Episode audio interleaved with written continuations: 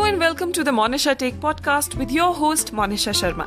And this is the show about poetry, positivity, philosophy, motivation, introspection, storytelling and everything in between.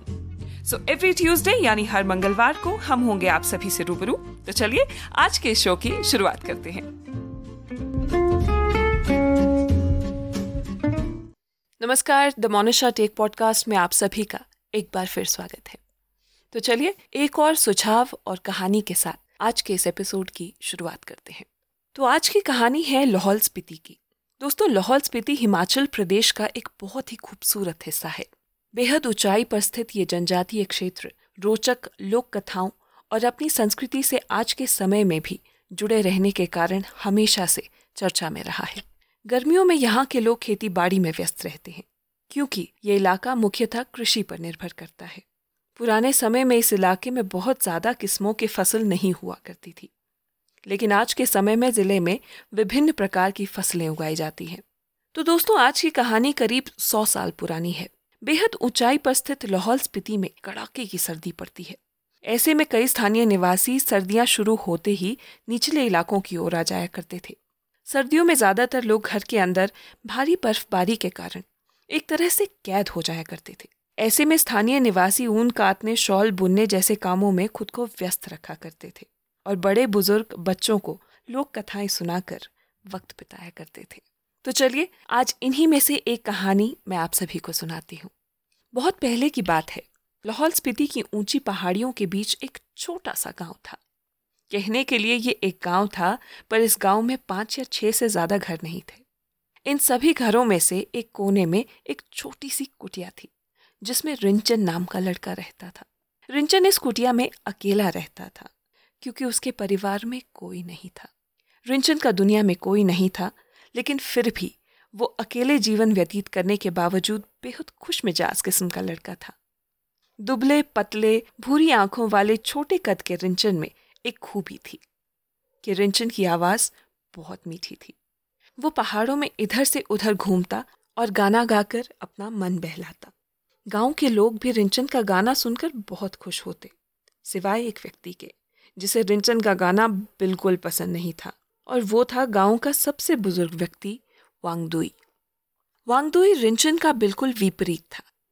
Wangdui एक लालची, चिड़चिड़ा, गुस्सेबाज और झगड़ालू व्यक्ति था। उसे किसी को खुश देखना पसंद नहीं था। वो केवल पैसा, ज़मीन और भेड़ का झुंड बढ़ाने में दिलचस्पी रखता था। वांगदुई को गाँव में कोई पसंद नहीं करता था।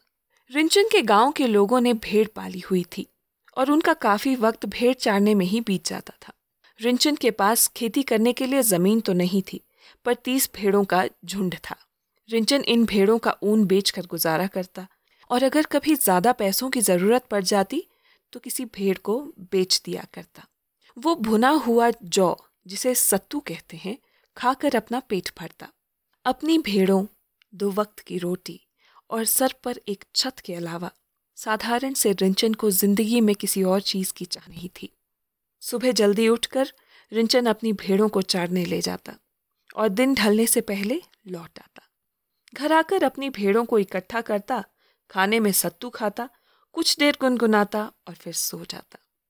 रिंचन की ज़िंदगी बिना किसी सुख सुविधा के परिश्रम भरी थी, लेकिन फिर भी रिंचन अपनी ज़िंदगी में बेहद खुश और संतुष्ट था। रिंचन भेड़ों को हमेशा अपने गाँव के आसपास ही चारने ले जाता था।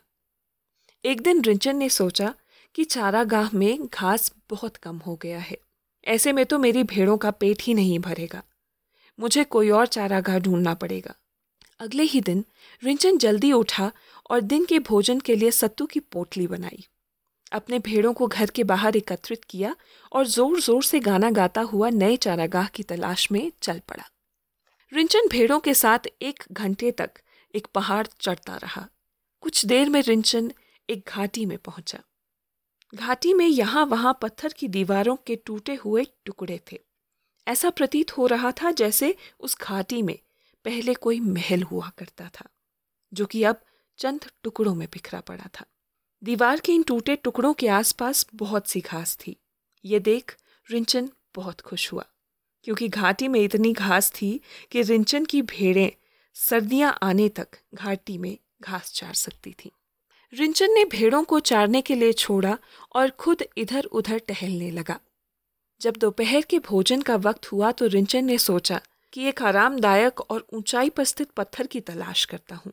जहाँ बैठकर मैं खाना भी खा सकूँ और भेड़ों पर नज़र भी रख सकूँ। पत्थर की तलाश में इधर उधर ढूँढने के बाद रिंचन की नज़र एक पीले से रंग के एक विशाल पत्थर पर पड़ी। पास जाकर देखा तो रिंचन को एहसास हुआ कि वो बड़ा पत्थर शेर की शक्ल का था। ऐसा लग रहा था कि किसी ने चट्टान को काट कर उसे शेर की शक्ल दी हो। पत्थर की नकाशी इतनी बेहतरीन थी कि वो चट्टान एक असली शेर जैसा ही दिख रहा था। शेर का मुँह बंद था, पर आँखें खुली हुई थी। ऐसा लग रहा था कि शेर उस घाटी का पहरेदार है और बरसों से घाटी में पहरा दे रहा है। रिंचन एक मिलनसार व्यक्ति था। परिवार या दोस्त न होने के कारण उसे हमेशा दूसरों से बातें करने की उत्सुकता रहती थी। रिंचन भागा भागा गया और शेर के पास जाकर बैठ गया और बोला, भाई शेर, मैं तो तुमसे गप्पे लड़ाने आया हूँ। लगता है मेरी तरह तुम्हारा भी इस दुनिया में कोई नहीं है। तो क्यों ना हम दोनों ही दोस्ती कर लें। ज़ाहिर सी बात थी कि पत्थर के शेर ने कोई जवाब नहीं दिया, पर रिंचन चुप नहीं रहा और बोला तो भाई शेर, तुम तो मुझे जानते ही नहीं हो तो क्यों ना सबसे पहले मैं तुम्हें अपना परिचय दे दूँ? और फिर रिंचन ने शेर को अपनी पूरी कहानी सुनाई, कि वो कहाँ रहता है, उसने अपने माँ बाप को कैसे खो दिया, अपनी भेड़ों के बारे में बताया, और फिर उसकी कहानी खत्म हो गई। फिर कुछ देर बाद रिंचन शेर के ऊपर हाथ रखकर बोला, चलो भाई, अब कुछ खा लेते हैं। मुझे नहीं पता था कि तुमसे मुलाकात होगी, वरना मैं और सत्तू ले आता। पर कोई बात नहीं, जितना है हम उसी को आपस में बांट लेते हैं रिंचन ने सत्तू की पोटली निकाली और आधा खाना शेर के सामने रख दिया। अपने हिस्से का सत्तू खाकर रिंचन भेड़ों के पास चला गया। शाम होते ही रिंचन शेर को अलविदा कह अपने घर की ओर भेड़ों समेत चल दिया और शाम ढलने से पहले अपने घर पहुँच गया। रिंचन उस दिन बहुत खुश था।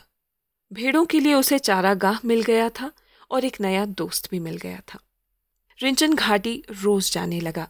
भेड़ें घास चारती और रिंचन पूरे वक्त शेर से बातें करता और जब खाना खाने का समय आता तो अपना सत्तू शेर के साथ बांट कर खाता। रिंचन जानता था कि शेर को दिया सत्तू पक्षी खा जाते हैं। लेकिन फिर भी वो हर दिन आधा खाना शेर के साथ बांटता और रोज की तरह शाम ढलने से पहले शेर को अलविदा कह गाना गुनगुनाते हुए घर आ जाता। तीन चार महीनों तक सिलसिला इसी प्रकार चलता रहा और फिर मौसम ने करवट बदलना शुरू कर दिया। सूरज की गर्माहट कम हो चुकी थी। रात होने पर ठंड बढ़ने लगी थी। गर्मी का मौसम खत्म हो चुका था और सर्दियाँ दस्तक देने वाली थी।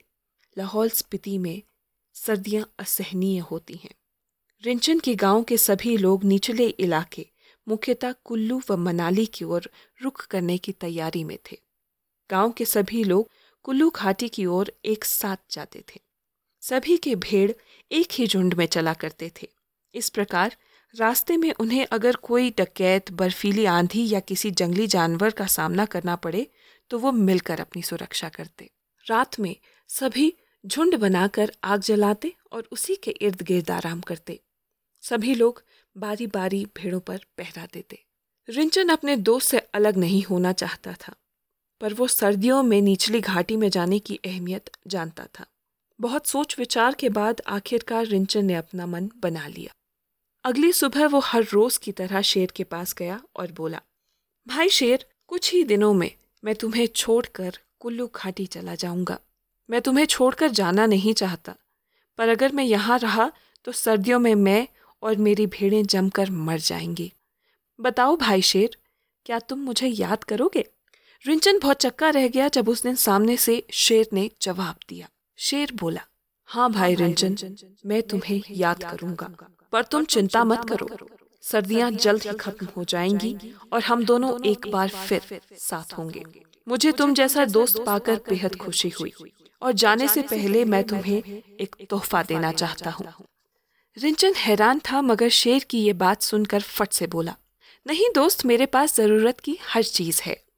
मेरे पास भेड़ है घर है खाने के लिए सत्तू है मुझे और कुछ नहीं चाहिए। किंतु शेर नहीं माना और बोला तुम कल फिर यहाँ आना और याद रहे कि तुम्हें कल भोर होने से पहले यहाँ पहुँचना होगा। अपने साथ एक झोला लेकर आना। तुम्हें मेरा मुँह खुला मिलेगा। मेरे मुँह में हाथ डालना और जो मिले झोले में भर देना। पर याद रखना कि ये सब तुम्हें भोर होने से पहले करना होगा। क्योंकि भोर होते ही मेरा मुँह बंद हो जाएगा। रिंचन ने हँसते हँसते पूछा भाई शेर तुम मुझे क्या दोगे? पर शेर का मुँह बंद हो चुका था और रिंचन के पास घर लौटने के अलावा कोई चारा नहीं था। अगली सुबह चिड़ियों की चहचहाहट से रिंचन की नींद टूटी तो उसे एहसास हुआ कि भोर होने में बहुत ही कम समय बचा है। रिंचन जानता था कि शेर उसकी प्रतीक्षा कर रहा होगा। वो दौड़ा दौड़ा शेर के पास पहुँचा तो देखा कि शेर वाकई में प्रतीक्षा कर रहा था। तुम्हारा झोला कहाँ है रिंचन?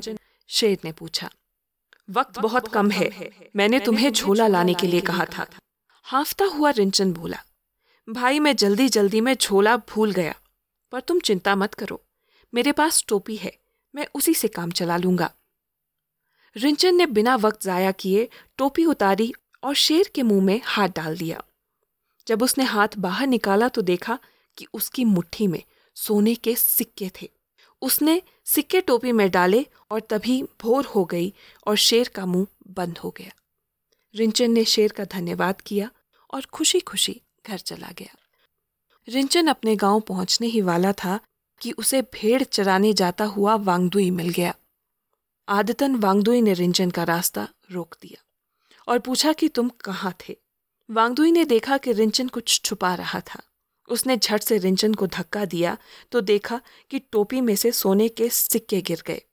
लालची वांगदुई ने रिंचन को धमकाते हुए कहा, मैं जानता हूँ ये चोरी का है। चुपचाप मुझे बता दो कि ये सिक्के तुम्हें कहाँ मिले, वरना मैं गाँव के मुखिया को बता दूँगा कि तुमने चोरी की है। ये सुन रिंचन डर गया और घबराहट में उसने सारी बात वांगदुई को बता दी। और तो और, उसने शेर तक पहुँचने का रास्ता भी बता दिया। ये सुन लालची वांगदुई बहुत खुश हुआ और जब रिंचन और गाँव के सभी लोग कुल्लू घाटी की ओर जाने की तैयारी कर रहे थे, वांगदुई शेर के पास जाने की तैयारी कर रहा था। लालची वांगदुई हर रोज पत्थर के शेर के लिए व्यंजन ले जाता। कभी दूध, कभी मक्खन, कभी शहद, ताज़ा भुना सत्तू तो कभी गोश्त लेकर जाता और हाथ जोड़कर शेर से प्रार्थना करता और कहता कि, हे घाटी के राजा, मैं माफ़ी चाहता हूँ कि मैं आपकी सेवा में पहले ना आ सका। इस मूर्ख को माफ़ कर दीजिए। मुझे पता ही नहीं था कि आप यहाँ विराजमान हैं। मुझ पर दया कीजिए। और कृपा करके मेरे चढ़ावे को स्वीकार कीजिए। कभी तो वांगदुई याक की पूंछ से बने पंखे से शेर को हवा कर शेर पर मंडरा रहे कीड़े और मक्खियों को भगाता। वांगदुई रोज प्रयास करता पर शेर ने मुँह नहीं खोला। इसी प्रकार एक हफ़्ता बीत गया। ठंड बढ़ती जा रही थी। गाँव के सभी लोग भेड़ समेत जा चुके थे। वांगदुई के परिवार ने उससे बहुत आग्रह किया, पर वांगदुई उनके साथ नहीं गया। वांगदुई अब पूरे गाँव में अकेला हो चुका था। रात होते ही वो अगली सुबह के ख्वाब सजाने लगता। इतने दिन सोना न मिलने पर वांगदुई को रिंचन पर शक भी होने लगा था कि कहीं रिंचन ने उसे मन घड़ंत कहानी तो नहीं सुना दी, पर वांगदुई ने फिर भी हिम्मत नहीं हारी और कड़ाके की ठंड में भी वो रोज शेर के लिए खाना लेकर जाता। अंततः एक दिन वांगदुई ने जब शेर के सामने दूध का कटोरा रखा तो शेर ने सामने से वांगदुई को कहा तुमने मेरा बहुत ख्याल रखा। तुम्हारा बहुत बहुत धन्यवाद। पत्थर के शेर को बोलता देख वांगदुई हैरान था।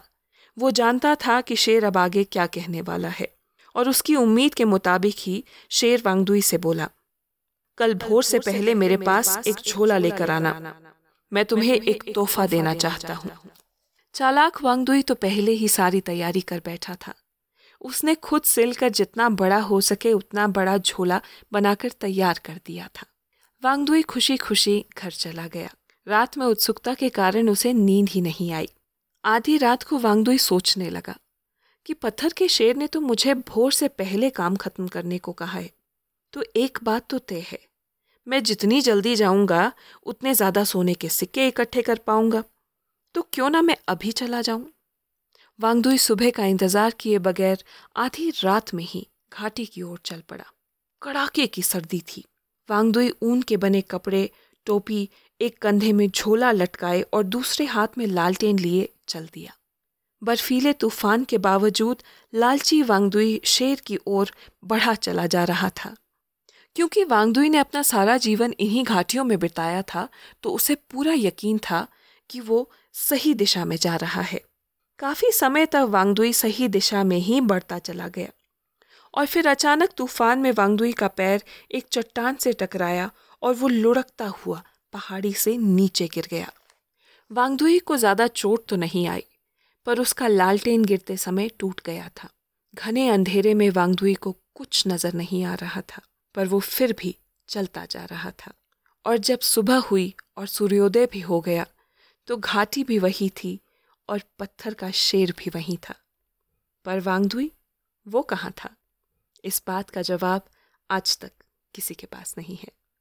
तो दोस्तों, इस तरह हमने जाना कि यदि हमारे हृदय में दया है और हम दूसरों के प्रति दया दिखाते हैं तो उसका फल हमें ज़रूर मिलता है। लेकिन जो चीज़ तुरंत मिलती है, वो होती है खुशी। इसलिए अपने हृदय में दया का भाव होना आवश्यक है। हमने ये भी सीखा कि लालच मनुष्य का शत्रु होता है। लोभ लालच से बनते काम भी बिगड़ जाते हैं। इसीलिए हमें कभी भी लोभ नहीं करना चाहिए, क्योंकि लोभ और लालच का अंजाम हमेशा बुरा होता है। धन्यवाद।